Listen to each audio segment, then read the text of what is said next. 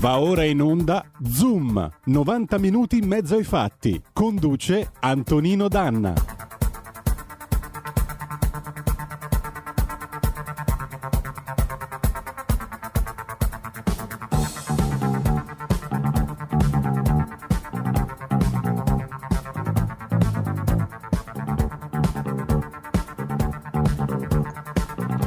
Amiche amici miei e non dell'avventura, buongiorno di nuovo aggiungerei. Siete sulle magiche, magiche, magiche onde di RPL. Questo è Zoom, 90 minuti in mezzo ai fatti. Io sono Antonino Danna, vi dico di nuovo buongiorno perché eh, per chi ha ascoltato la radio stamattina, oggi ho sostituito Giulio Cainarca nella ehm, rassegna stampa del mattino. Buongiorno, cominciamo eh, questa nostra trasmissione parlando del Covid-19. Questi giorni di questa settimana, fino a venerdì, difatti venerdì non ci sarà lo spazio dedicato a eh, diplomaticamente né tantomeno dedicato eh, a Zoom Green. Eh, ci occuperemo della sanità italiana alle prese con la seconda ondata del Covid. E allora cominciamo subito, cominciamo eh, con una nota, diciamo così, di simpatia e sarà anche l'unica di questa puntata, temo, perché purtroppo l'argomento è dannatamente serio e allora Gloria Guida dall'infermiera di notte 1979 con la musica E. Vai Roberto.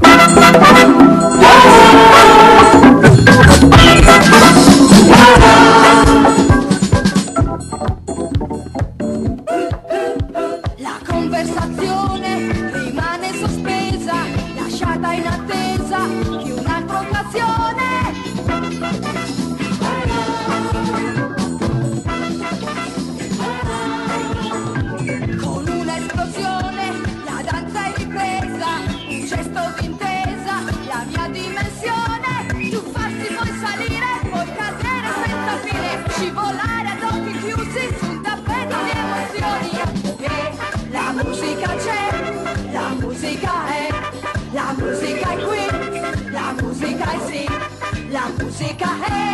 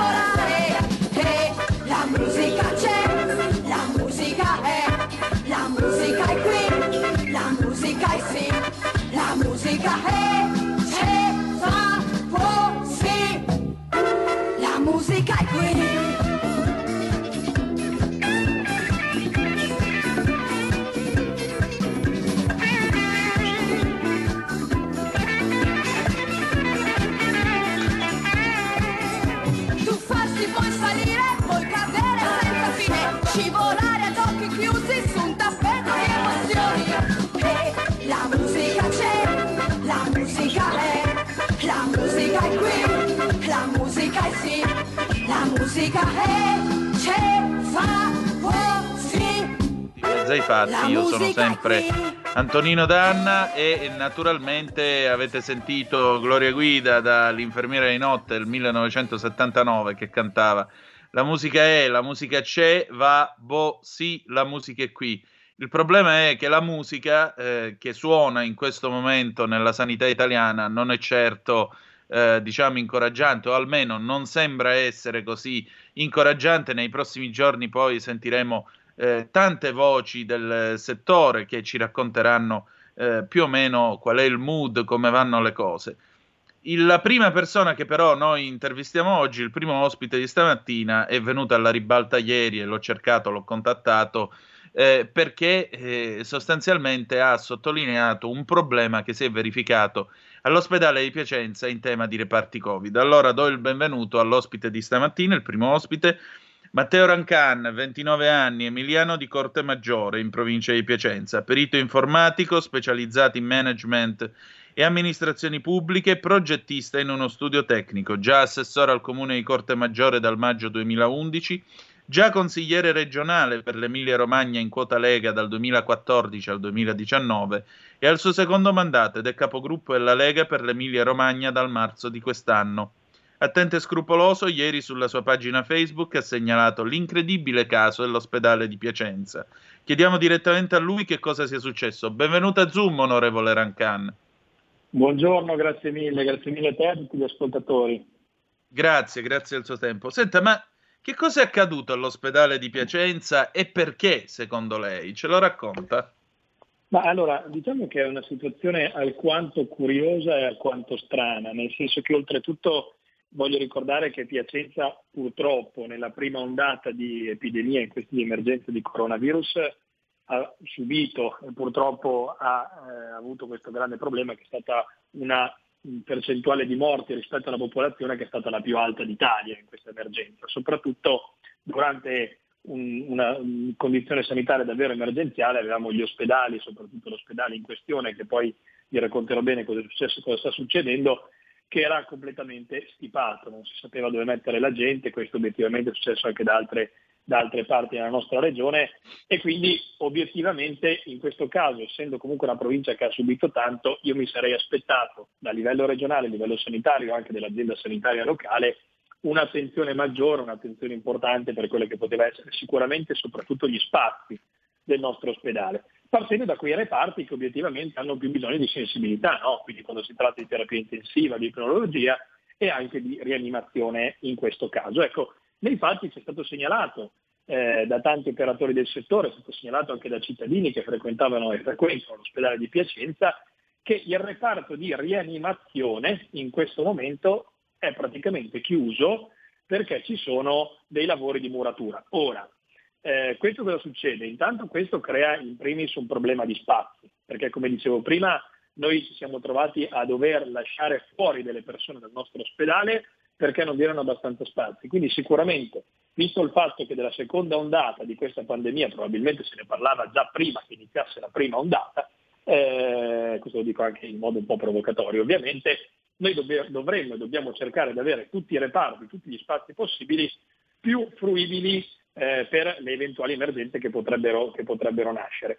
Obiettivamente avere un reparto di rianimazione che è quindi in questo caso fuori uso perché nei fatti i, i posti letto sono stati spostati al terzo piano al posto di sale operatorie, quindi dei fatti depotenziando quelle che sono le attività chirurgiche operatorie eh, dell'ospedale di Piacenza, questo crea un grosso problema. Crea un grosso problema perché A va a finire che a livello anche logistico la rianimazione viene posta lontano dal pronto soccorso, quindi quando ci sono delle emergenze bisogna salire al terzo piano e questa è una segnalazione che ci viene fatta dagli operatori stessi della sanità, contando anche il fatto che per poter poi portare dal terzo piano al piano eh, terra, magari le persone che sono ricoverate proprio in questa provvisoria rianimazione che viene messa, come ricordavo prima, al posto dei, eh, delle sale operatorie, facendo questa cosa il letto, il letto da rianimazione non sta nell'ascensore, quindi infatti anche logisticamente è un grosso problema. Ora noi abbiamo segnalato questo perché?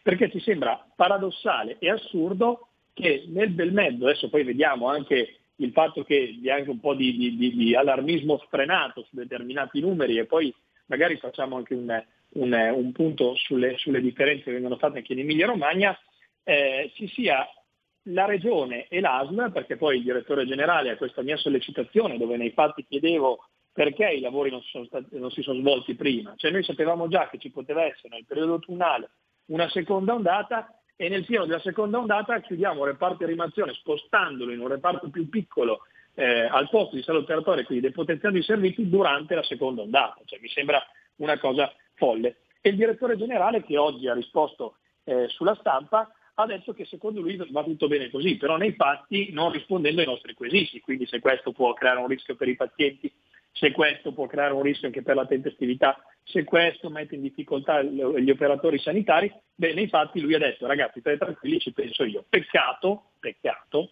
e lo dico a malincuore, eh, eh, sentendo anche eh, i vari problemi che sono stati nei mesi scorsi.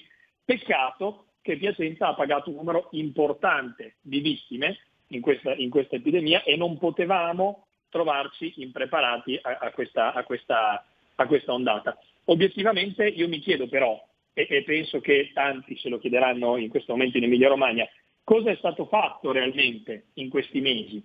Cosa è stato fatto? Perché tanti dicono eh, eh, Regione Lombardia ha speso soldi per un ospedale in fiera, ma in realtà scusatemi, però ad oggi risulta anche che il governatore Fontana abbia messo a disposizione, senza utilizzare un euro eh, dei contribuenti, eh, abbia messo a disposizione quella struttura per tutto il paese. Io ricordo anche... Sì, anche perché appunto l'ospedale in fiera non è stato realizzato con soldi pubblici, ma eh, col certo, contributo di certo. privati. Eh, questo, questo prego, è importante prego. da ricordare. Eh, io mi, mi, collego anche a un altro discorso, perché proprio a Piacenza, dove c'è stato questo problema, eh, il, ministro Speranza, il ministro Speranza, insieme a Bonaccini, insieme all'assessore alla sanità, insomma, diciamo a tutti quelli che pensano che la regione Emilia-Romagna abbia la sanità migliore del mondo, per carità non siamo mica l'ultima, però eh, non è sicuramente la migliore del mondo, sono venuti a fare una visita eh, all'ospedale di Piacenza proprio questa settimana e mi chiedo perché Bonaccini, perché Speranza in questo momento di crisi non hanno portato all'attenzione della cittadinanza, ma neanche all'attenzione dei, dei tecnici questo problema della rianimazione. Le risposte che ci vengono date sono proprio queste, cioè questo, le tempistiche erano concordate con la Regione. Ah, ma allora attenzione, allora non è solamente un problema tecnico, c'è anche un problema politico, probabilmente stiamo sottovalutando il problema, cosa sta succedendo?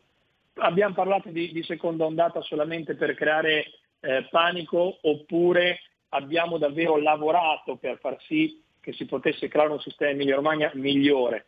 Ora eh, dico anche un'altra cosa, perché su questa favola della, della regione Emilia Romagna che è la migliore del mondo, questo lo racconta ovviamente Bonaccini, noi abbiamo un'altra idea ovviamente, eh, qui in Emilia sono state strutturate delle strutture hub Covid, cioè praticamente ci sono dei punti presso per esempio Parma eh, dove ci sono degli ospedali dedicati eh, dove sarebbero stati aumentati i posti di terapia intensiva eh, per curare i malati di Covid. Ora però mi risulta, e ci risulta da segnalazioni eh, documentate, che eh, l'hub Covid che è stato fatto dalla Regione Emilia-Romagna per tante parti anche quello sarebbe inagibile cioè con le prime piogge, adesso è brutto da dire perché sembra quasi che sia una cosa folle, eh, piove all'interno dei locali. Quindi voi capite come si può ospitare certe persone, e persone di, magari, che hanno magari una situazione clinica piuttosto grave in terapia intensiva, eh, all'interno di questi, di questi reparti. Ecco, questo sarebbe sicuramente assurdo.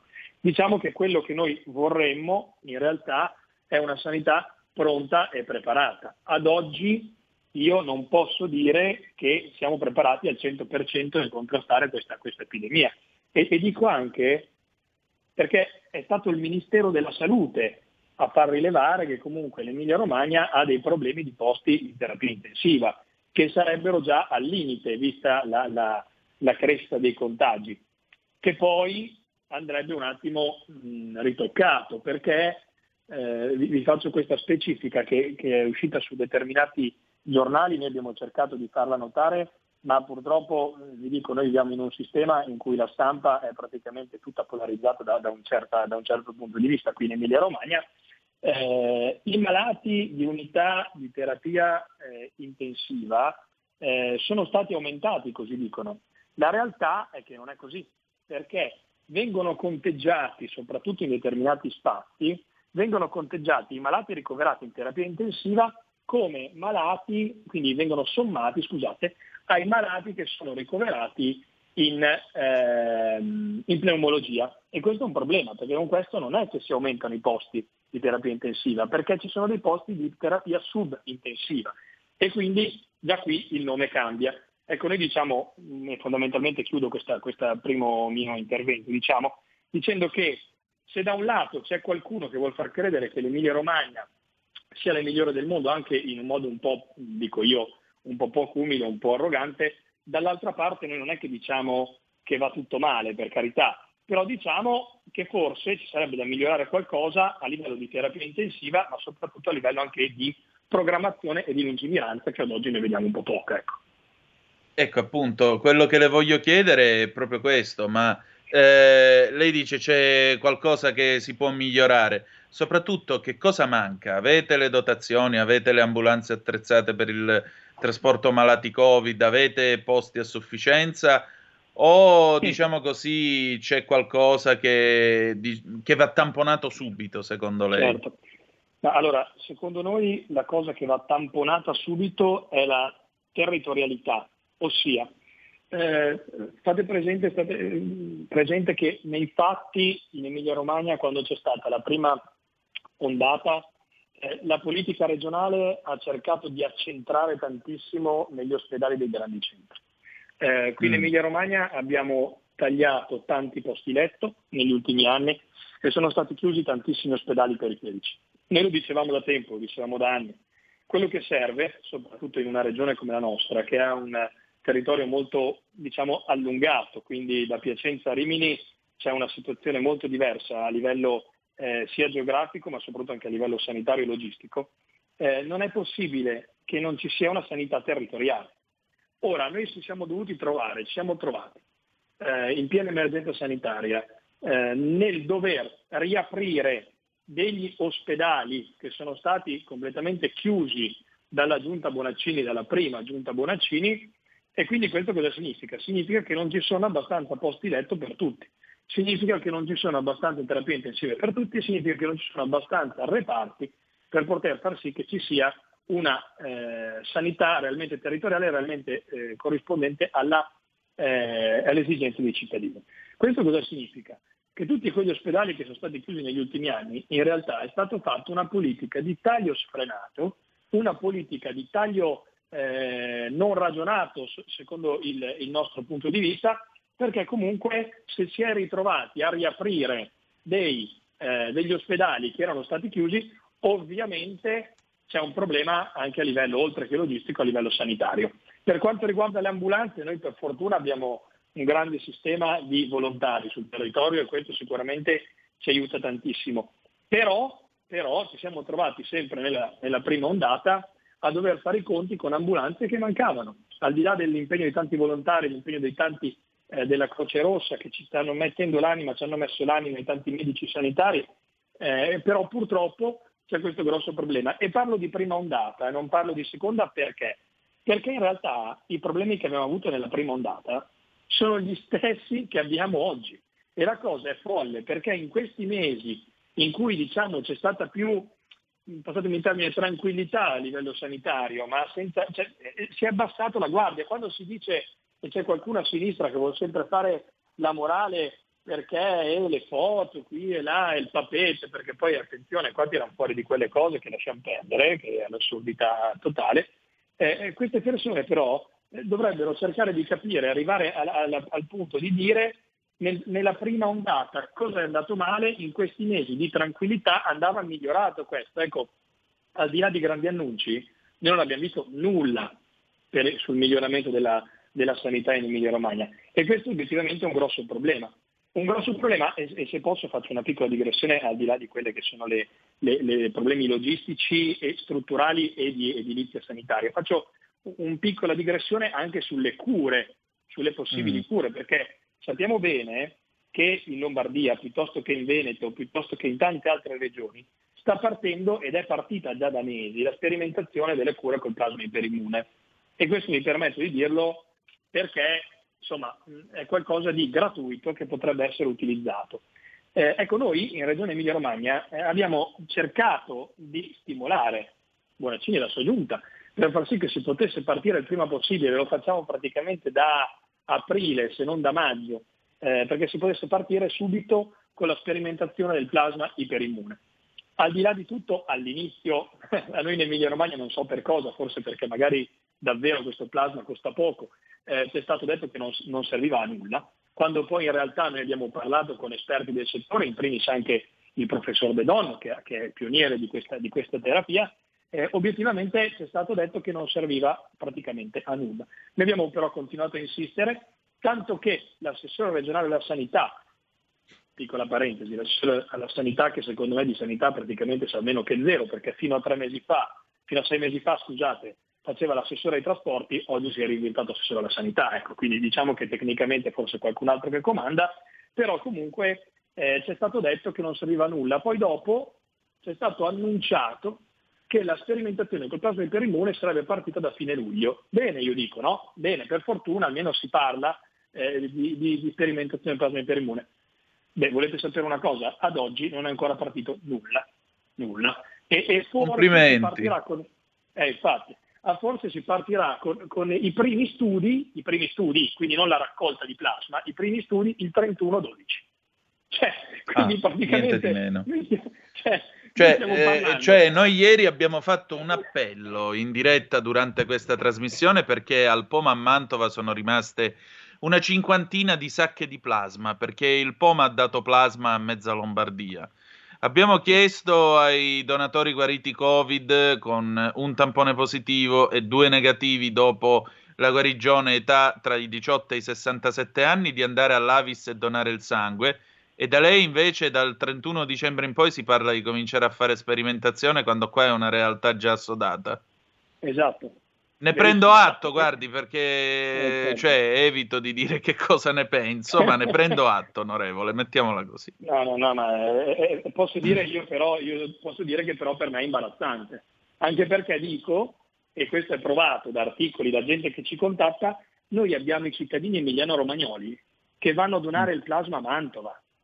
Cioè, capite ecco. questa cosa? Cioè, è gravissimo, è gravissimo, anche perché poi giustamente il cittadino dice intanto che ho gli anticorpi voglio donare, perché poi certo. se gli anticorpi mi si eliminano non serve più a nulla. Quindi noi ci troviamo ad oggi in Emilia Romagna a una possibile seconda ondata che sta, che sta aumentando, con i contagi scusate che stanno aumentando e nei fatti, e nei fatti non abbiamo una sacca di plasma.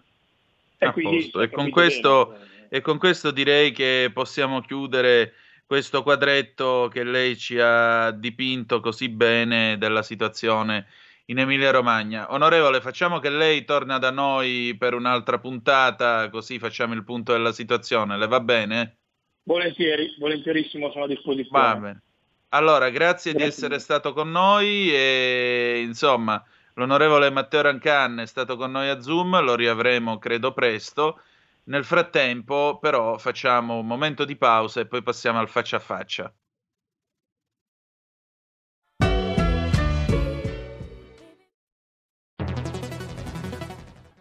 Hai sentito? Le radio italiane si mettono insieme per amore. Per amore della radio.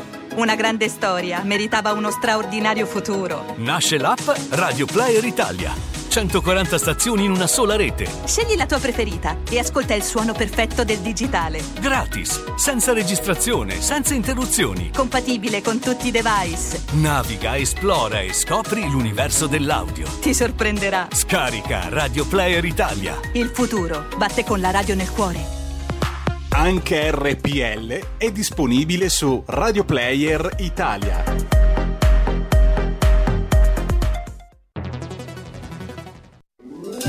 Stai ascoltando RPL. La tua voce libera, senza filtri né censura. La tua radio.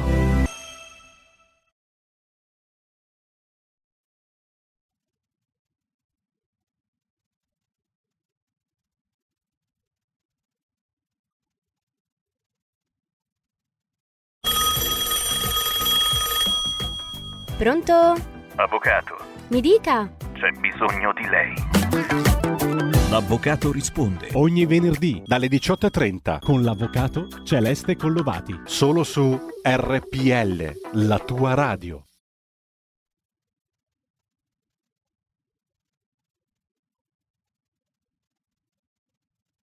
Il microfono è disattivato, Antonino.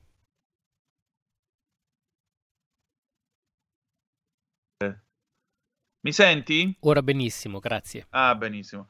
E allora rieccoci, siete sulle magiche, magiche, magiche onde di RPL, questo è di nuovo Zoom, io sono Antonino Danna. Allora, adesso passiamo al faccia a faccia. Il faccia a faccia eh, che vi offriamo è indifferita perché ovviamente i, diciamo, i turni del, della persona che vi sto per presentare nel corso eh, del faccia a faccia non permettevano non gli permettevano di essere con noi in diretta, ma credo sia una testimonianza importante perché parliamo di Andrea Bottega che è il segretario del NURSIND, uno dei sindacati degli infermieri che abbiamo eh, ovviamente contattato e che ci descrive dal suo punto di vista la situazione dei, degli infermieri, l'impegno che hanno in corsia e, e, ci racconta appunto che il lavoro degli infermieri, degli infermieri non, è, eh, non è affatto da sottovalutare. Molto facile chiamarli eroi, sarebbe meglio chiamarli professionisti, pagarli adeguatamente e soprattutto rimpolpare gli organici. Vi lascio all'ascolto della nostra conversazione, dopodiché dalle 11.30 apriremo le linee allo 0266203529. Buon ascolto. Ho il piacere stasera di, pre- di, presentarvi Andrea Bottega, 51 anni, Veneto di Vicenza, segretario nazionale del NURSIND, che è appunto un sindacato molto attento all'attività degli infermieri, molto in prima linea in questi giorni di Covid. Buonasera segretario, benvenuto a Zoom. Grazie, buonasera a voi. Ecco, eh, segretario, che cosa sta succedendo? A me, le dico la verità, aggiungono delle voci un po' particolari. Intanto lei nel giugno scorso ha detto basta pacche sulla spalla, vogliamo appunto un salto di qualità e in quel momento eravamo, diciamo, nell'intervallo tra la prima e la seconda ondata. Ora, le voci che mi giungono sono voci un pochettino strane, un po' particolari, perché qui si parla, non dico di una rivolta degli infermieri, ci mancherebbe pure, però mi sembra che il personale infermieristico sbarra ospedaliero sia stato, diciamo così, spinto a fondo, sia stato, gli si sia, mi passi il termine, tirato il collo. Che cosa sta succedendo? Sì, effettivamente è così, lo è ancora di più in questo momento dove forse pensavamo di aver uh, scavalcato eh, il momento più buio e invece ci troviamo ancora in emergenza. Questo mi preoccupa molto perché eh, quello che più di altro adesso è fonte di timore e preoccupazione è la tenuta del, del, personale infermieristico dal punto di vista psicologico. Abbiamo avuto il primo momento eh, di febbraio-marzo dove mancavano presidi, dove eh, ci siamo dovuti inventare praticamente eh, tante cose, i reparti Covid, eh, personale che si spostava da unità operativa all'altra, eh, ospedali che erano praticamente cantieri dove si aprivano eh, sezioni di isolamento e, e quindi abbiamo fatto, iniziato una lotta contro un nemico che era sconosciuto. Eh, abbiamo piano piano preso le misure, pensavamo ormai eh, di essere, non dico fuori, ma insomma di essere in una situazione di, di controllo e così invece non sembra più. Tant'è vero che i reparti Covid adesso sono praticamente eh, in molte parti già riempiti e le rianimazioni cominciano ad avere eh, delle difficoltà in termini di posti letto. Difficoltà perché le rianimazioni devono anche gestire l'ordinaria eh, diciamo amministrazione le cure per le persone che normalmente hanno necessità di interventi chirurgici. Per cui eh, penso che siamo un po' tirati per il collo sicuramente eh, ma segretario, mi perdoni, qua non è che siamo nel Medioevo e le cose accadono perché c'è la congiunzione tra Saturno e Giove come nei Promessi Sposi. Cioè, si sapeva che sarebbe venuta una seconda ondata, ma che cosa hanno fatto per mettervi in condizione di lavorare? Soprattutto, cioè, che cosa manca qui? Perché mi pare di capire che passata la prima ondata, passato il momento di eroismi, di applausi al balcone per voi, eccetera, eccetera, eccetera, dopodiché chi se ne frega di voi altri? Ecco, eh, la cosa che manca forse mm. in maniera più assoluta è il personale. Mm. La risorsa umana è quella, diciamo, che eh, ancora scarseggia. Eh, magari sono arrivate le mascherine, sono arrivate le visiere, eh, i camici, i respiratori, ci sono i posti letti, ma ciò che manca è, la, uh, è il personale. È diciamo una situazione di cronica carenza quella infermieristica. Tuttavia, l'ultimo episodio di, di, di, forte carenza era dei primi anni 2000 e si è posto in qualche modo rimedio importando dall'estero eh, circa 30.000 infermieri non comunitari o, o non italiani, insomma.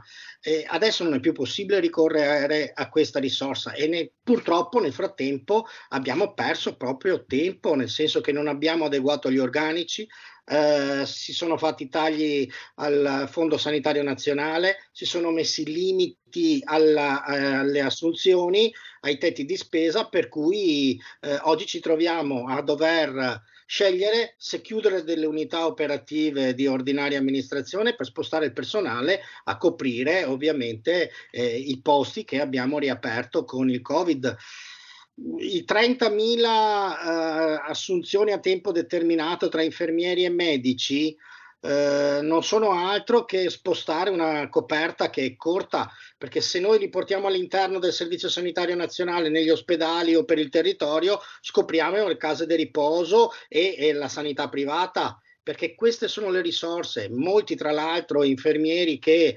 eh, ripeto, venivano dal, da paesi esterni proprio perché anche la situazione mondiale è una situazione drammatica, sono rientrati nel loro paese e quindi si acquita ancora di più questa emergenza. Ecco sì, infatti io vorrei ricordare ai nostri ascoltatori che gli infermieri, specialmente negli ultimi 30 anni, diciamo, mi corregga se sbaglio, eh, sono diventati ancora più centrali nell'esercizio della professione ospedaliera. Già lo erano prima, ma ora lo sono ancora di più perché quello che manovra l'apparecchio per le analisi, l'apparecchio diagnostico, non è più il medico, è l'operatore sanitario, che noi diciamo banalmente infermiere per capirci tra di noi, però è appunto lui che ha una formazione che lo rende, non dico un dottore, ma lo rende quantomeno un quasi dottore, perché è lui quello che sa manovrare l'apparecchio che ti serve in quel momento. Molto spesso i dottori di oggi non lo sanno fare. È vero o no? Sì, sicuramente c'è stato, eh, diciamo, le professioni sanitarie non mediche e poi in particolare quella infermieristica negli ultimi 30 anni hanno avuto uno sviluppo dal punto di vista formativo molto importante. Eh, si è passati dalle scuole regionali all'università, adesso chi si eh, chi fa il corso per diventare infermiere diventa dottore in infermieristica, eh, sono cambiate eh, le regole per l'esercizio professionale. Lei prima diceva appunto che eh, l'infermiere è quello che in qualche modo gestisce l'assistenza attorno al paziente, quindi se si prescrive un esame, se si prescrive una terapia, ci vuole poi qualcuno che abbia quella competenza, quell'esperienza per somministrare la terapia, per rilevarne i segni, i sintomi, se va bene o non va bene mm. eh, e quindi poi riferirli e, e, ritarare la terapia. Stessa cosa per le indagini diagnostiche, eh, si fanno tutti gli esami e la preparazione per gli esami, si segue il post operatorio e il post esame. E quindi l'infermiere da questo punto di vista ha avuto un percorso Ehm, molto professionalizzante e, e, molto avanzato. C'è anche una laurea specialistica, ci sono i master specialistici, eh, per esempio per chi lavora in determinati settori come, come quello delle terapie intensive, delle sale operatorie, ma anche eh, per, uh, per, alcuni aspetti anche più specifici e più tecnici eh, legati a, a, singole prestazioni, eh, come possono essere eh, i, i PIC team, che sono del, delle equip infermieristiche che posizionano dei cateti cateteri venosi centrali oppure degli esperti in eh, stomaterapia per le cure eh, per i pazienti eh, che eh, hanno una, una, stomia. Insomma, ci sono diverse possibilità eh, insomma, di specializzazione e, e di approfondimento professionale.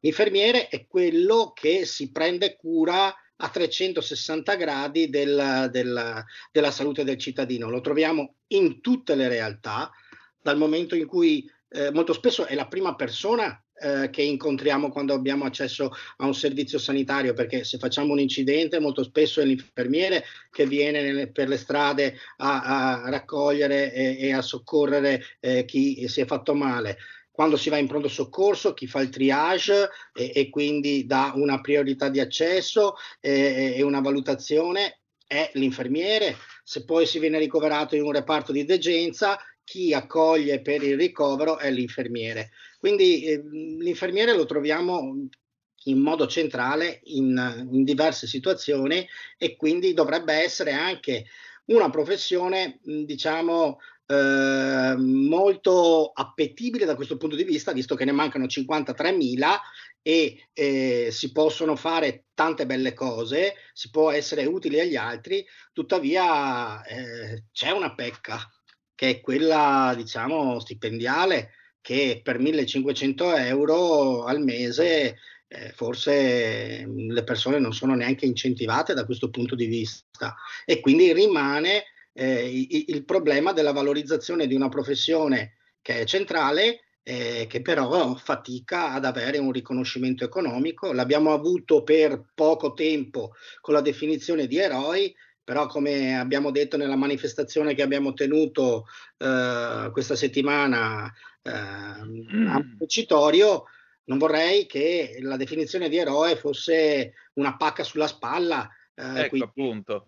Eh, a proposito di eroi, eh, lei diceva uno stipendio di 1500 euro. Io pensavo che c'è gente che ne prende 780 e sta a casa. Quindi mm, più che eroi, cioè, dovremmo inginocchiarci e ringraziare. Ma detto questo, eh, ma è vero che non vi hanno ancora pagato il premio, quello da 349 euro? Allora lì dipende da regione a regione, perché eh. il premio cosiddetto Covid, che era, stato, sì. ma che era stata stanziata dai decreti quest'estate, ehm, poi veniva gestita a livello di accordi regionali e quindi lì la, la, situazione è diversificata. Per esempio nel Veneto sono stati pagati, però so che in alcune regioni hanno avuto difficoltà eh, sia per alcune interpretazioni legate alla Corte dei Conti eh, e a dei tecnicismi proprio insiti nella, nella norma che quindi si è dovuto attendere il successivo decreto per renderla ancora più cara e modificare e quindi può essere che in alcune realtà ci sia ancora ritardo da questo punto di vista. Mm, quindi parliamo di 349 euro, la cifra è giusta? Eh, dipende anche lì dal, eh, sì. da, dagli accordi regionali mm-hmm. che si sono stabiliti, per esempio nel Veneto, per chi ha lavorato nei reparti Covid era previsto una tantum di 1200 euro. Ah. Se, se poi si aprono le, le, la, la, platea e si, bisogna dare un po' tutto a tutti, anche magari a chi è in smart working, eh, eh, allora le, le, risorse vanno divise tra più teste certo. e l'importo diminuisce. Certo. Senta, eh, le volevo chiedere una cosa. Eh, quanto ad attrezzature, come siete messi? È vero che le ambulanze attrezzate per il trasporto Covid al momento sono insufficienti. Circola questa voce. Mi è stata allora, detta questa cosa, è vera questa cosa? Allora, io su questo non ho prove e no, no, non riesco mm. a dare una, una uh, situazione precisa. Certo che dipende molto dal, uh, dalla necessità del momento, cioè no, qui è importante in qualche modo eh, testare il più possibile le persone per identificarle e isolarle, quindi evitare che ci sia uh, uh, non solo un aumento dei contagi, ma che anche ci sia più criticità per le terapie intensive, quindi la necessità di ricovero. Qualcuno Uh, deve andare a prendere questi pazienti a domicilio se non ce la fanno ad arrivare da soli. Ecco che come è successo nel periodo più difficile, eh, le chiamate sono molte, allora i mezzi sono insufficienti. Questo mm, dipende molto dalla, eh, da quanto eh, l'emergenza si accumula in un determinato territorio. E penso che sia importante avere molti infermieri oggi per poter fare eh, molti test. Chi fa i test, eh, siano quelli seriologici, i tamponi o i, quelli diciamo immediati, è sempre l'infermiere. Quindi Chiaro. servono molti infermieri che vadano a testare e quindi a, il più possibile a isolare e a contenere i contagi. Certo. Senta, eh, in sostanza quindi possiamo dire che eh, le vostre rivendicazioni sono delle, delle, rivendicazioni certamente di carattere salariale come giusto che sia, ma anche e soprattutto di, eh, di ehm, ripianamento dell'organico, perché se lei mi dice che ne mancano 53.000 e ci sono state 30.000 assunzioni, totale a me da 83.000. Cioè questo è un esercito, non è, non è più un ospedale. Cioè, questo è un esercito vero e proprio. Certo, ne mancano solo 30.000 nel territorio. Certo. Abbiamo visto che il territorio è, stat- è- è stata la fase più critica eh, ed è quella eh, qui uh, si è tentato di, di mettere mano con la creazione del col decreto rilancio del, dell'infermiere di famiglia. Però lì ne sono previste 9.600 e ricordiamoci che vale sempre il principio della coperta corta o noi aumentiamo il, co- il, il numero di accesso ai corsi di laurea, che so, quest'anno sono aumentati di, del solo il 6%, quindi siamo a circa 16.000 eh, sul territorio nazionale posti, eh, mentre sono aumentati del 22% i posti per medici, che i medici hanno detto guardate che a noi non interessa aumentare, abbiamo bisogno di, di specializzati, non di un aumento di medici in senso generale. Ecco che eh, se vogliamo portarci al livello degli altri paesi europei, dobbiamo in qualche modo aumentare il numero di infermieri, e perché avere più infermieri vuol dire anche avere più salute, più, più controllo della, delle malattie nel territorio, soprattutto eh, in questo momento um, la cui previsione da qui nei prossimi anni è un aumento dell'anzianità e quindi delle fragilità. Non è necessario magari eh, andare dal medico, ma un infermiere potrebbe seguire l'iter eh, di, di, della salute di una persona, aggiornare il proprio fascicolo ed eventualmente eh, controllare appunto se le prescrizioni fatte vengono assunte correttamente, se la pressione invece eh, aumenta e, e quindi dov- eventualmente andare dal medico. Ecco, questo lavoro lo può benissimo fare l'infermiere e eh, sarebbe un aiuto secondo noi molto utile per i cittadini. Certo. Senta, secondo lei il sistema sanitario nazionale è pronto a reggere questa seconda ondata? Secco, sì o no? Secondo me sì, ma per, perché... Mh, mm, ma più per l'eroismo davvero, esatto, per l'abnegazione di voi altri o perché avete i mezzi per farlo? No, allora, eh, noi... Cioè, comp- qui finisce come Enrico Totti che tira la stampella o finisce che vinciamo perché abbiamo i cannoni? Lei c'è già la stampella pronta?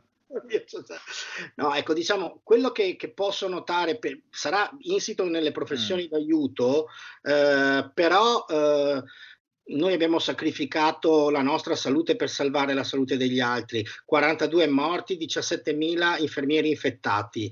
Allora, non ci siamo risparmiati perché poi il bello di questo paese, della nostra popolazione, è che quando ci sono le sfide noi buttiamo il cuore oltre l'ostacolo. Allora, anche ma- siamo andati a fare la guerra in, in Russia con, con le scarpe di cartone. Allora, eh. noi adesso ci troviamo a fare una battaglia senza scudi e senza armi, ci dicono andate in trincea magari senza il giubbetto antiproiettile. Eh, la speranza è che chi è nelle retrovie ogni tanto si ricordi di noi e ci porta le vettovaglie, qualcosa da, per sopravvivere. Ecco, eh, il sistema reggerà, reggerà perché è uno dei migliori eh, al mondo e fortunatamente io mi sono confrontato anche eh, con i colleghi di diversi paesi, eh, compresi gli Stati Uniti, eh, per carità quelli della Corea del Sud hanno fatto un, una bella figura anche loro, eh, anche il Canada, però gli spagnoli sono, sono nella nostra stessa eh, situazione, con le nostre stesse difficoltà. Abbiamo un servizio sanitario pubblico che è invidiato da molti, e, e abbiamo delle professionalità molto valide e, e la generosità che, che, che, c'è in queste persone, in tutte le categorie, comprese quella che viene a fare le pulizie eh, nel, nel, reparto, che ci permette di trovare eh, pulito, eh, è indiscussa. Per cui penso che ce la faremo per questo motivo. Ah, ecco, eh, guardi, da un lato è commovente perché ci mancherebbe, lei mi ha ricordato Sandro Pertini quando diceva io non considero il popolo italiano superiore o inferiore agli altri, però dico che tra di noi c'è sempre qualcuno che si fa accoppare per una causa giusta. Però mi dico anche, cioè, quando arriviamo al punto che qualcuno tra noi, e ne abbiamo avuti già 42 tra voi, che si sono fatti accoppare per una causa giusta, cioè, la prima volta posso capirlo perché non sapevamo come gestire, non abbiamo saputo eh, come prendere il toro per le corna, ma che arriviamo alla seconda ondata e ancora una volta io mi devo sentire dire noi faremo eh, al massimo delle nostre possibilità e lei mi viene a dire ci mandano senza lo scudo e senza, e senza i mitra in prima linea, ma allora la guerra con che cosa la facciamo? Con i trick track e le botte a muro di Capodanno? Non l'ho capito io. No, ehm, la facciamo con la professionalità. Intanto eh, il, eh, spero che il numero di, di, di morti eh, sia inferiore eh, sicuramente rispetto al, al, periodo più tragico, nel senso che abbiamo fatto esperienza. Ecco, quello che mi preoccupa di più di tutta questa situazione è la tenuta, la tenuta mm. psicologica, perché siamo veramente stanchi eh, e, e quindi siamo stati provati anche perché è una malattia che, che prevede l'isolamento, l'esperienza di, di, dover essere gli ultimi eh, a, a, a, salutare una persona è stata per qualcuno devastante. Io mi ricordo eh, colleghi eh, al cambio turno, oltre alla fatica fisica, che quindi uscivano, si mettevano a bere bottigliette d'acqua, erano, piangevano piangevano per, per, le situazioni che vedevano perché non, non sapevano se, se, se, se riusciva in, in, qualche modo se si riusciva a, a, a, tamponare questa cosa o si era in mezzo a una tragedia a un fiume in piena. Ecco, penso che eh, a quei livelli e spero non, non ci si arrivi più.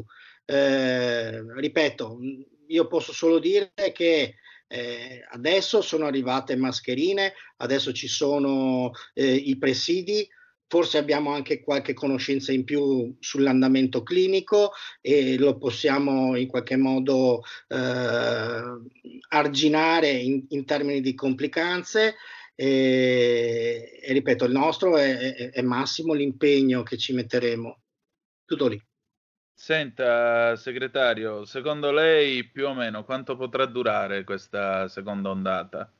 Perché poi c'è anche quest'altro problema che mancano i vaccini influenzali. Qui in Lombardia, da dove le parlo, io ho avuto una conversazione col mio medico curante, io appartengo all'esenzione 048 perché ho avuto il cancro, l'ho sconfitto e, e quindi ogni anno devo fare l'antinfluenzale.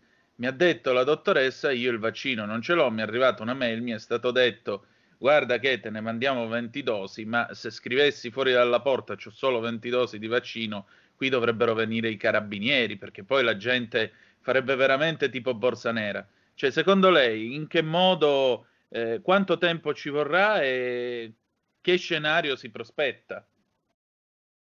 Allora, io mh, sinceramente non so quanto, quanto durerà questa cosa. Lo scenario che si prospetta, secondo me, non è dei migliori, proprio per la sovrapposizione di, di, di, due, di due, cose. La prima è la, la, la, pandemia e la seconda è l'innestarsi di una malattia stagionale, come lei dice, l'influenza, che non ci siamo fatti trovare eh, pronti. Il rischio è che poi eh, all'apparire dei primi sintomi si vada eh, e, non so se, se si va in ospedale, magari si prende il covid in ospedale, perché si, certo. si cioè, tante sono le realtà. L'altro giorno ho sentito un, un signore, ha detto io mia mamma l'ha presa perché era nello studio medico, l'ha presa lì e, e adesso voglio fare il test per sapere se anch'io sono positivo o meno. Quindi eh, sappiamo che gli ambienti chiusi si, basta magari una persona frequentata dal... Um, che, che, è positiva, che carica l'ambiente e tutti quelli che entrano in quell'ambiente è facile che a sua volta diventino positivi. Eh, quindi è un grosso problema perché anche prima di un, di un, problema di salute è anche un problema sociale che, certo. ci, limita, che ci limita molto. Eh, ecco, questo dei vaccini non è, non, non è una bella cosa non, non, esserci fatti trovare pronti nel momento del bisogno. Eh, e quindi c'è forte preoccupazione perché sovrapponendosi queste due eh, situazioni epidemiologiche, la, la, la pandemia e la, l'influenza, uh, si rischia veramente di, di, di intasare il sistema.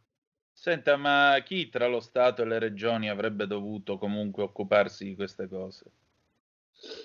Allora, uno dei problemi che abbiamo uh, visto nella, nella, prima ondata eh, è stato un, il problema dei centri decisionali. Anche noi dal punto di vista del, del personale infermieristico ci trovavamo a, a, dover in qualche modo capire se eseguire le indicazioni che provenivano dal, eh, dal governo piuttosto che quelli dalla regione, piuttosto che quelli dal direttore generale della singola azienda, perché nel, nel caso del, del personale infermieristico ricordo che non era possibile fare la quarantena si veniva a lavorare perché altrimenti avrebbero chiuso gli ospedali. Quindi certo. cosa faccio? Io devo stare in quarantena o devo venire a lavorare? Ma se vengo a lavorare e sono stato a contatto con positivo, rischio di essere denunciato per epidemia colposa? Insomma, c'è, c'è stata tutta questa confusione dei centri decisionali. A mio parere, a mio personale parere, l'ideale sarebbe stato far funzionare il commissario, cioè a mm. questo punto eh, ci vuole un'autorità, l'autorità commissariale come ci ha fornito le mascherine doveva in qualche modo fornire il, eh, anche i, i vaccini. Tuttavia sappiamo che nel nostro paese con la riforma del titolo quinto la sanità è organizzata dalle regioni e giustamente le regioni chiedono la loro autonomia eh, perché magari hanno paura dei ritardi derivanti dal, uh, da, da, appalti più, più, grandi, quindi dallo Stato, e allora, di, allora, dicono ma devo rimetterci io che sono il più prossimo ai miei cittadini perché non riesco a dare i servizi uh, per colpa di qualcun altro, eh, però questo ha, ha, creato i problemi che sappiamo, che si ci si è certo. mossi in ordine sparso. Certo. Senta, segretario, eh, le lezioni che abbiamo imparato e che dovremmo mettere a frutto domani, quando questa guerra assurda sarà finita.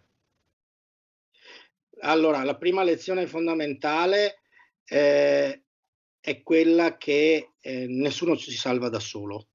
Mm. Eh, quindi eh, è importante che ci sia un rispetto oh, delle regole che ci vengono date, che tutti quanti non pensiamo di fare i furbi, perché con le malattie non si fanno i furbi, bisogna seguire eh, i consigli degli esperti e attuarli e solo così ne possiamo venire fuori.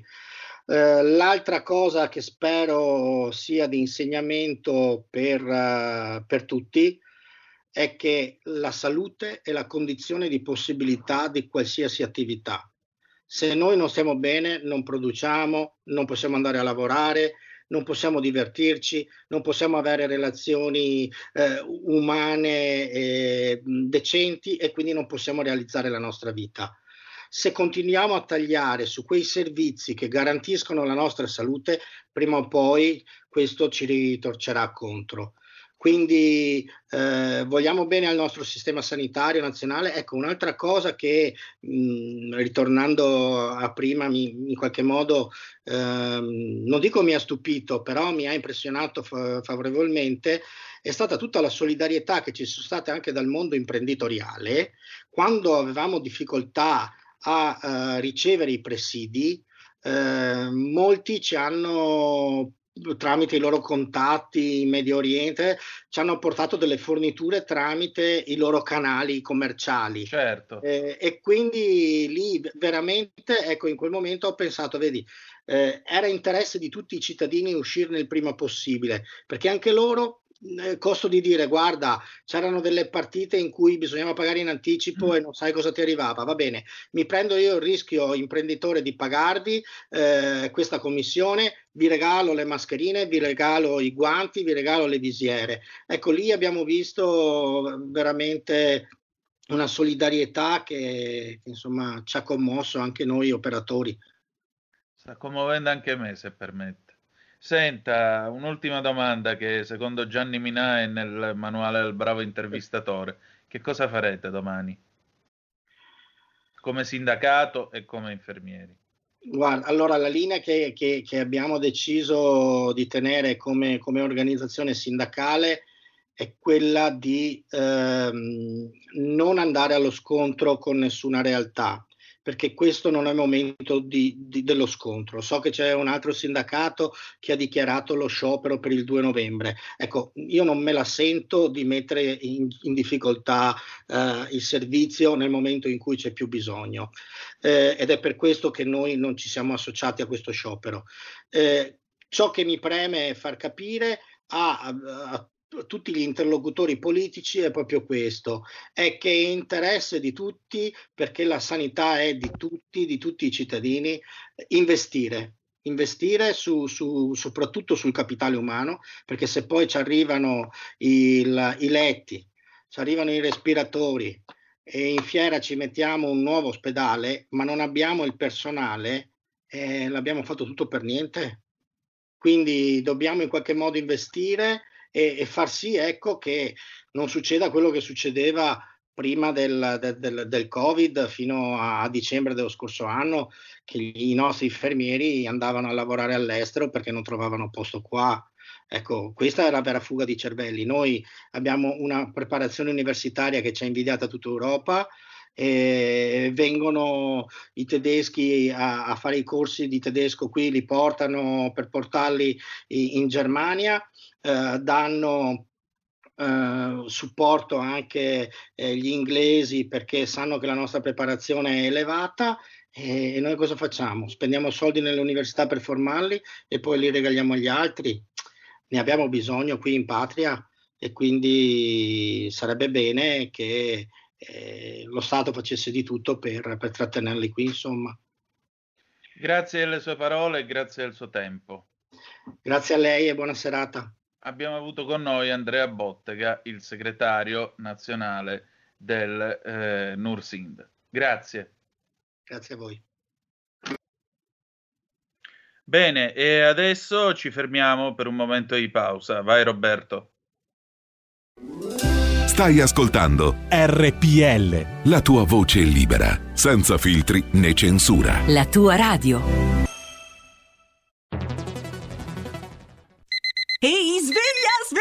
Chi ha parlato? Sono io, la Digital Radio. Anche in camera mia? Ma non abitavi nella mia auto? Analogico che non sei altro. Per tua informazione, da quest'anno mi puoi ascoltare nelle auto nuove, in casa e dovunque ci sia una radio. Eh sì, da quest'anno, dove c'è radio, c'è DAB. Ascolta le tue radio preferite con il suono perfetto della Digital Radio e scopri tanti contenuti extra. Sì, però svegliati, eh.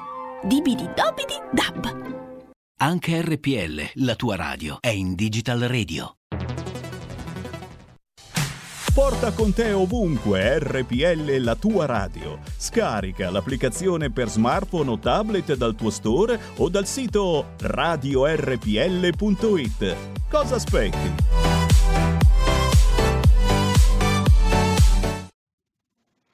E rieccoci 0266203529, vi ripeto 0266203529. Le linee sono aperte, se volete telefonare, se volete intervenire. Abbiamo avuto questa intervista un po' lunga per la verità, ma credo abbastanza esaustiva da parte del segretario del Nursind, eh, Andrea Bottega, che ha parlato con noi, ci ha più o meno descritto l'assetto della situazione dal suo punto di vista. Nei prossimi giorni avremo un altro esponente di un altro sindacato eh, che ci racconterà eh, diciamo la sua visione particolare del, mm, della professione medica e più in generale e più precisamente della posizione della professione infermieristica e naturalmente ognuno di voi si potrà fare tutte le idee del caso. Eh, è un momento non facile, come potete ben vedere, è un momento nel quale quello che emerge comunque dalle conversazioni che abbiamo avuto finora e anche da quelle che io ho eh, privatamente, diciamo così, fuori, fuori onda, mi sembra che la lezione, questo credo che sia un, qualcosa, credo anche abbastanza evidente per voi, eh, credo che qui non si sia, non si sia messo a profitto niente o quasi della, della prima lezione, del primo lockdown, della prima ondata di morti e quant'altro. Cioè, parliamoci chiaro, fare il discorso, l'applauso al balcone per il, eh, come si chiama, per il servizio sanitario nazionale, per gli infermieri, per gli ospedalieri, sì, vabbè, tante e non quanto, e poi, e poi, come vedete, la coperta è corta, personale ne manca, e nel mancare personale chiaramente poi i problemi si ripropongono. Come vedete è inutile stare a fare discussioni di carattere, eh, diciamo così, eh, elogiativo, eccetera, eccetera, se addirittura c'è chi rischia la vita per 1440 euro mensili e non sempre ha ricevuto mh, il premio, diciamo così, il, premio, il cosiddetto premio Covid. Quindi un momento davvero non facile per la sanità italiana, davvero non, non allegro. Abbiamo una telefonata, pronto? Chi è là? Pronto? Per le sue Non trasmissioni. Sì, eh. pronto? Poi, sì, pronto, la sen- mi sente? Ecco, la se- sì, chi è? Mi dica, Sono Mario buongiorno. da Pavia. Sì, Ecco, complimenti per le sue trasmissioni. Volevo confermare quello che ha detto lei. Ieri ho telefonato al mio, anzi sono andato dal mio medico di, di base, ho parlato con l'infermiere gli ho detto vorrei prenotare la, l'antinfluenzale, ho 70 anni e mi ha Mm. risposto non abbiamo né eh, date né vaccini. Eh, ci sentiamo la prima settimana di novembre. E niente, penso che solo ascoltando persone come il suo precedente ospite si possa avere ancora un pochino di coraggio in questo momento di sconforto totale sentendo televisioni, radio, giornali, chi ne dice di tutti i colori, insomma, ecco, penso che solo delle persone come quel signore di prima ci diano la forza di, di trovare il coraggio perché è un momento veramente triste, non, non- non si sa che pesce pigliare, chi dice che i numeri sono dettati dai numerosi tamponi, chi dice che... la- eh, comunque, grazie mille, eh, dottore, buongiorno. prego, a disposizione. Un'altra telefonata, pronto? Chi è là? Pronto Antonino, buongiorno, sono Alessandro da Bologna. Ehi, bentornato, benvenuto, dimmi. Ben trovato Antonino. Senti, Grazie. volevo dire una cosa che mi preme. Io faccio l'assicuratore e assicuro i medici.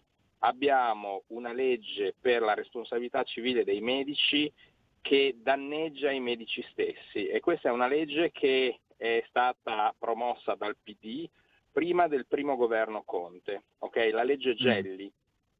E la Mm. legge Gelli stabilisce che un medico sia responsabile per eh, le sue azioni, non solo per i suoi errori, fino a dieci anni prima rispetto a quando ha operato. Quindi che un medico possa essere responsabile se fa dei danni importanti è assolutamente normale e pacifico, ma che un medico possa essere chiamato fino a dieci anni dopo, non già perché ha fatto un danno, ma perché la persona ritiene di aver subito un danno. Quindi io faccio eh, lo spazzino, con tutto il rispetto per gli spazzini, ritengo di aver subito un danno e faccio causa al medico. Questo crea un grande disagio anche psicologico nei medici, in tutti gli operatori della sanità e crea un ingorgo. Quindi è una cosa a cui mettere mano. Antonino, ti saluto, ti ascolto per radio. Grazie. Ma eh, sì, è un'osservazione che io condivido anche perché questo ha dato sfogo e ha dato origine a quella che molti di voi avranno sentito nominare almeno una volta nella vita praticando medici ospedali, la cosiddetta medicina di difesa. Se voi ci fate caso, quando si va da un medico, il medico non ti dice più, o comunque non ti dice più con la stessa frequenza delle vecchie generazioni di medici, tu hai questo. Nei verbali, nei referti, eccetera, eccetera, si scrive sempre probabile, eccetera, eccetera, eccetera. Probabile, c'è sempre questo probabile.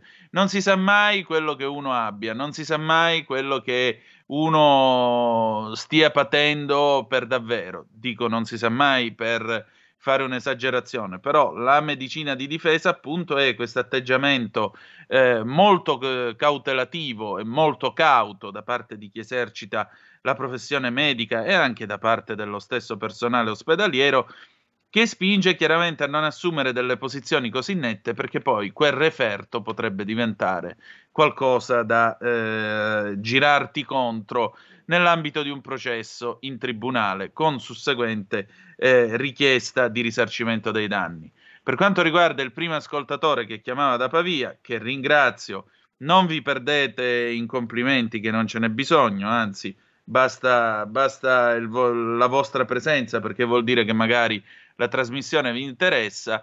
Mm, Il discorso qui è questo, cioè lei giustamente dice sono andato dal medico, il medico, anzi l'infermiere del medico mi ha detto guarda, io non so quando è che arriveranno le dosi, non so come saranno le cose. Ecco, allora, visto che eh, stiamo trasmettendo da una radio nazionale, siccome ci ascoltano tutti quanti, allora io ne approfitto e facciamo un po' di servizio pubblico.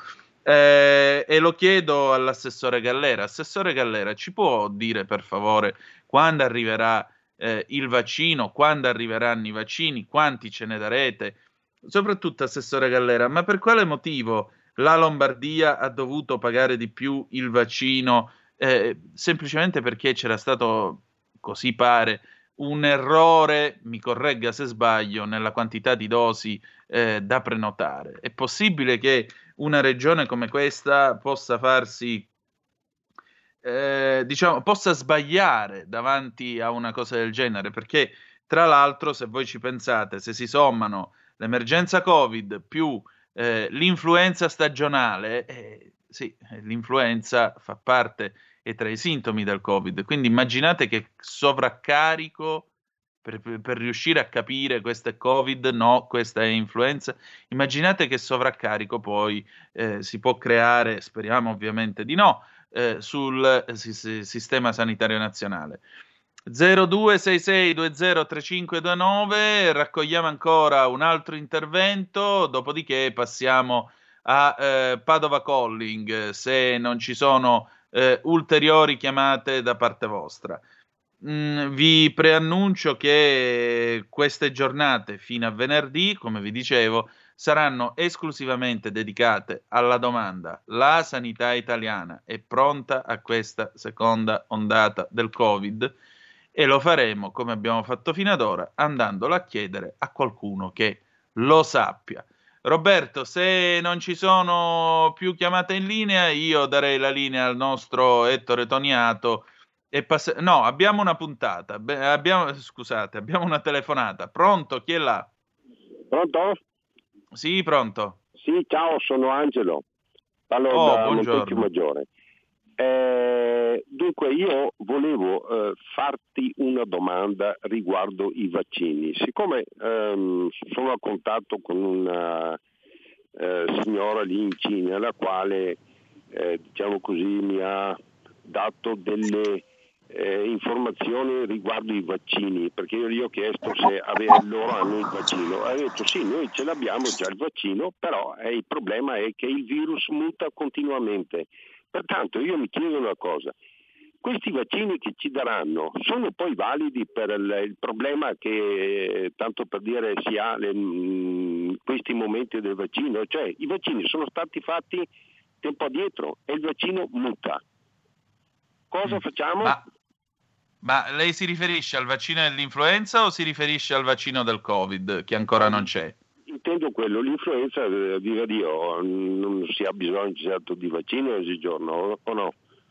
No, eh, stiamo aspettando quello del Covid, ovviamente, che dovrebbe Sì, ma portarci è- è fuori che da tutta l'emergenza. io, no? Guardi, eh, i vaccini chiaramente hanno una loro durata e una loro validità. Nel momento in cui vengono iniettati, chiaramente poi eh, l'organismo dà una risposta. Questo è poco ma sicuro. L'importante attraverso i vaccini è insegnare al corpo che cosa lo può aggredire, in che modo esso funziona e naturalmente darà eh, la reazione del caso.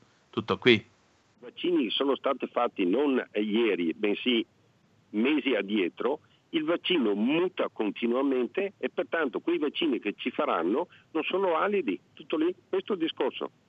Vabbè, questo non so chi è che lo possa affermare e su quali basi scientifiche. Io credo che eh, naturalmente nel momento in cui si delibera un vaccino, il vaccino che viene adottato deve avere una sua intrinseca stabilità e durata, altrimenti che cosa ci vacciniamo a fare, scusi? Sì, appunto, Se no cadiamo nelle teorie complottiste di Big Pharma che ci vuole ammazzare tutti. Ecco, Tutto qui. bravo.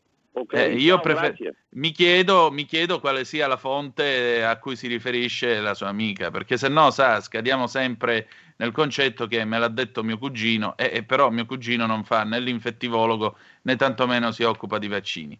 La ringrazio per la sua telefonata. E allora, direi che siamo arrivati alla parte conclusiva della nostra telefonata, della nostra trasmissione. Vedete che anche io comincio a perdere colpi e pensate che non mi sono ancora vaccinato, per cui Padova Calling. Padova Calling con Ettore Toniato e l'Edicola 206. Beh, non ti sei vaccinato, però tutto sommato che almeno, almeno hai avuto il vaccino, dai, dovresti essere nelle categorie da vaccinare, insomma. Sì, in teoria sì, dovrei essere. Chi ti ha tagliato i capelli così che gli mandiamo un killer? Mia figlia. no, allora la bambina no. Però voglio dire, scusate, ma per chi è in radiovisione non è che sta parlando quello con la, con la chioma libera e bella, per carità, però buon Dio, sembri una palla da biliardo. Diciamo che di solito eh, io non ho tanti capelli, cioè ho un Eh. vago ricordo di quando li avevo, però, io, eh, ho però- deciso di tagliare tutto perché era, cominciava a essere veramente una zazzera abbondante, insomma. E vabbè, come vuoi tu, il padrone sei tu. Come stai Ettore? Buongiorno Tutto intanto bene, all'edicola 206. grazie, tutto a posto, siamo sempre qua in trincea, eh, stiamo commentando un po' le notizie qua con i clienti, con mia mamma che ci sono sul giornale, insomma. Ecco, che si dice stamattina in particolare? Ah, guarda, eh, si parla tanto di bonus, di eco bonus, quello al 110%, c'è molta gente che ha fatto i lavori, adesso il terrore mh, che venga tolto, come dice in prima pagina il giornale stamattina, dato che comunque non ci sono, sembra non, sembra non ci siano i soldi. Eh, si parla dell'RSA a Padova e Mm. degli anziani che muoiono eh, veramente di solitudine perché comunque i parenti non possono andarli a trovare. E ci abbiamo delle, delle signore eh, che hanno la loro madre, i propri genitori ricoverati all'interno dell'RSA e chiaramente stanno sta patendo tantissima solitudine, ecco, perché comunque i figli non sono più nelle condizioni di andare a trovare i genitori all'interno di queste strutture, eh, proprio per fronteggiare l'emergenza Covid. E Ecco. quindi molto spesso la medicina è peggiore del male in questo caso, perché gli anziani veramente si lasciano andare, magari quelli che hanno già una demenza o comunque uno stato mentale fragile, rischiano di, di vedersi ancora peggiorata una condizione già che c'è già. Quindi Certo. si sta chiedendo se, se vale la pena nel caso di un anziano lasciarlo eh, completamente da solo, anche perché nell'RSA, e questa è una denuncia, manca anche il personale. Esatto, che era quello che diceva anche il nostro Bottega nel corso del- dell'intervista. Esatto, Bottega, mi sono riallacciato, mi son riallacciato con quella, al sindacalista degli infermieri col fatto che proprio manca il personale, lo, lo evidenzia anche a pagina 24 il mattino di Padova stamattina, che c'è proprio una protesta a una casa di riposo a Noventa Padovana Mm. eh, in cui i familiari degli ospiti hanno organizzato un presidio contro la stretta del governo sulle visite, in quanto eh, ci- c'è già qualche anziano, una signora Anna mi sembra, che si è lasciata morire di fame eh, perché le ha pesato tantissimo, probabilmente aveva già una, una, una debolezza mentale, però eh, le è pesato tantissimo e temeva tantissimo un nuovo lockdown, un fermo delle visite. Eh, siamo purtroppo, sai, eh, mi ricordo una cosa che diceva mio padre. Mio padre diceva, pace all'anima sua, diceva che quando diventiamo anziani torniamo ad essere bambini.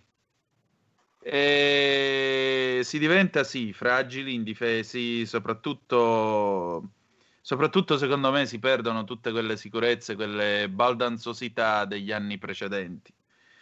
È altrettanto vero però che qui siamo veramente a o la borsa o la vita, cioè o la visita o la vita. E se il principio è teniamo visitatori esterni fuori dalle RSA per cercare di salvare eh, la vita dei nostri nonnetti e dei nostri vecchietti, e in qualche modo qualcuno deve riuscire a sopportare tutto questo. Io se avessi 80-90 anni non so come reagirei, non so se riuscirei a reggere a una cosa del genere. È altrettanto vero che comunque molti dei nostri ottantenni e anche novantenni è gente che ha visto una guerra mondiale, gente che ha lavorato sodo tutta la vita, quindi è gente che non dovrebbe, non dovrebbe conoscere il senso, diciamo, più recondito della paura, proprio perché ha sperimentato condizioni di vita estreme. Certamente che un'anziana addirittura si lasci morire di fame perché ha paura del lockdown, forse tante volte basterebbe un gesto di tenerezza, basterebbe un gesto di incontro per poter riuscire a impedire forse delle situazioni abbastanza estreme. Che dici? Ma sai, ho letto anche durante il lockdown un paio di mesi fa una storia che mi ha fatto veramente commuovere di Mm. un'infermiera che, contrariamente ai regolamenti interni del reparto, ha permesso un'ultima videochiamata tra i figli Sì. eh, di adolescenti e una madre eh, che purtroppo era malata eh, terminale.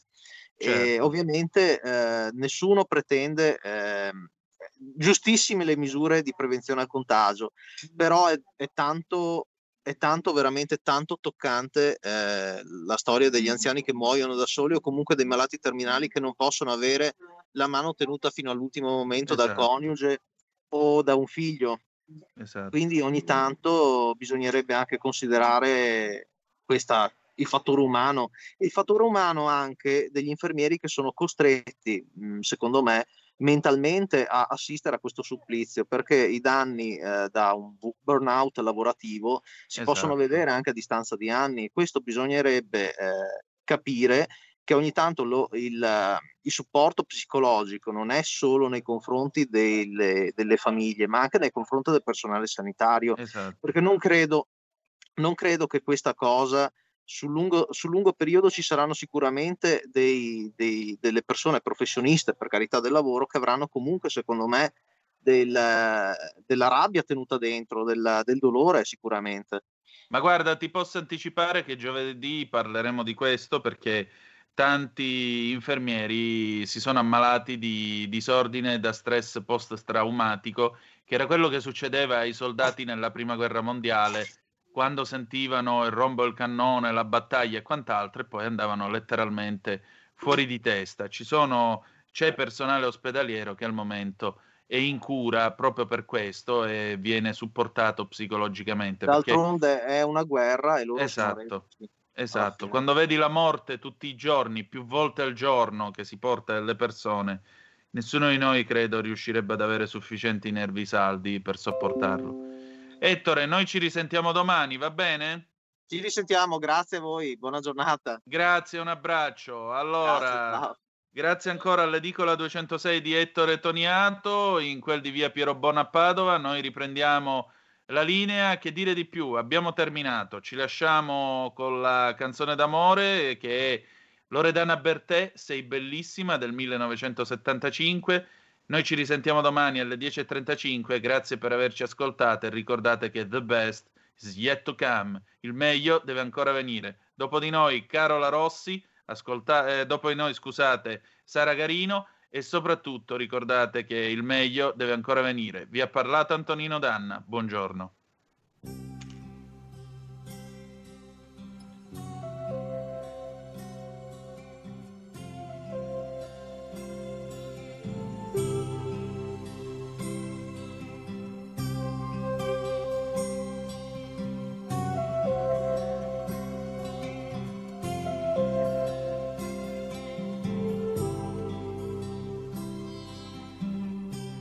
Strano uomo avevo io, con gli occhi dolci quanto basta, per farmi dire sempre sono ancora tua. E mi mancava il terreno quando si addormentava sul mio seno e lo scaldavo al fuoco umano della gelosia. Che strano uomo avevo io mi teneva sotto braccio e se cercavo di essere seria, per lui ero solo un pagliaccio. E poi mi diceva sempre, non vali che un po' più di niente. Io mi vestivo di ricordi per affrontare il presente e ripensavo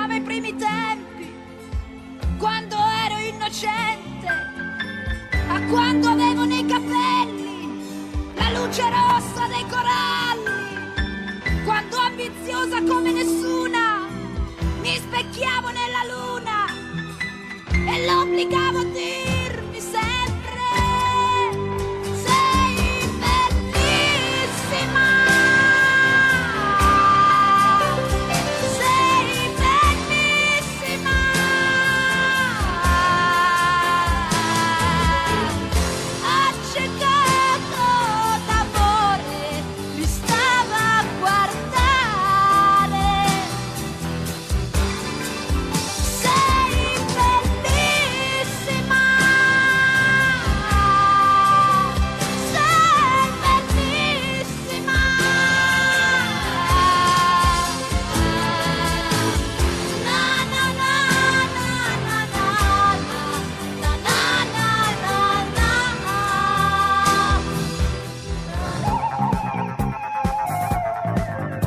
Avete ascoltato Zoom, 90 minuti in mezzo ai fatti.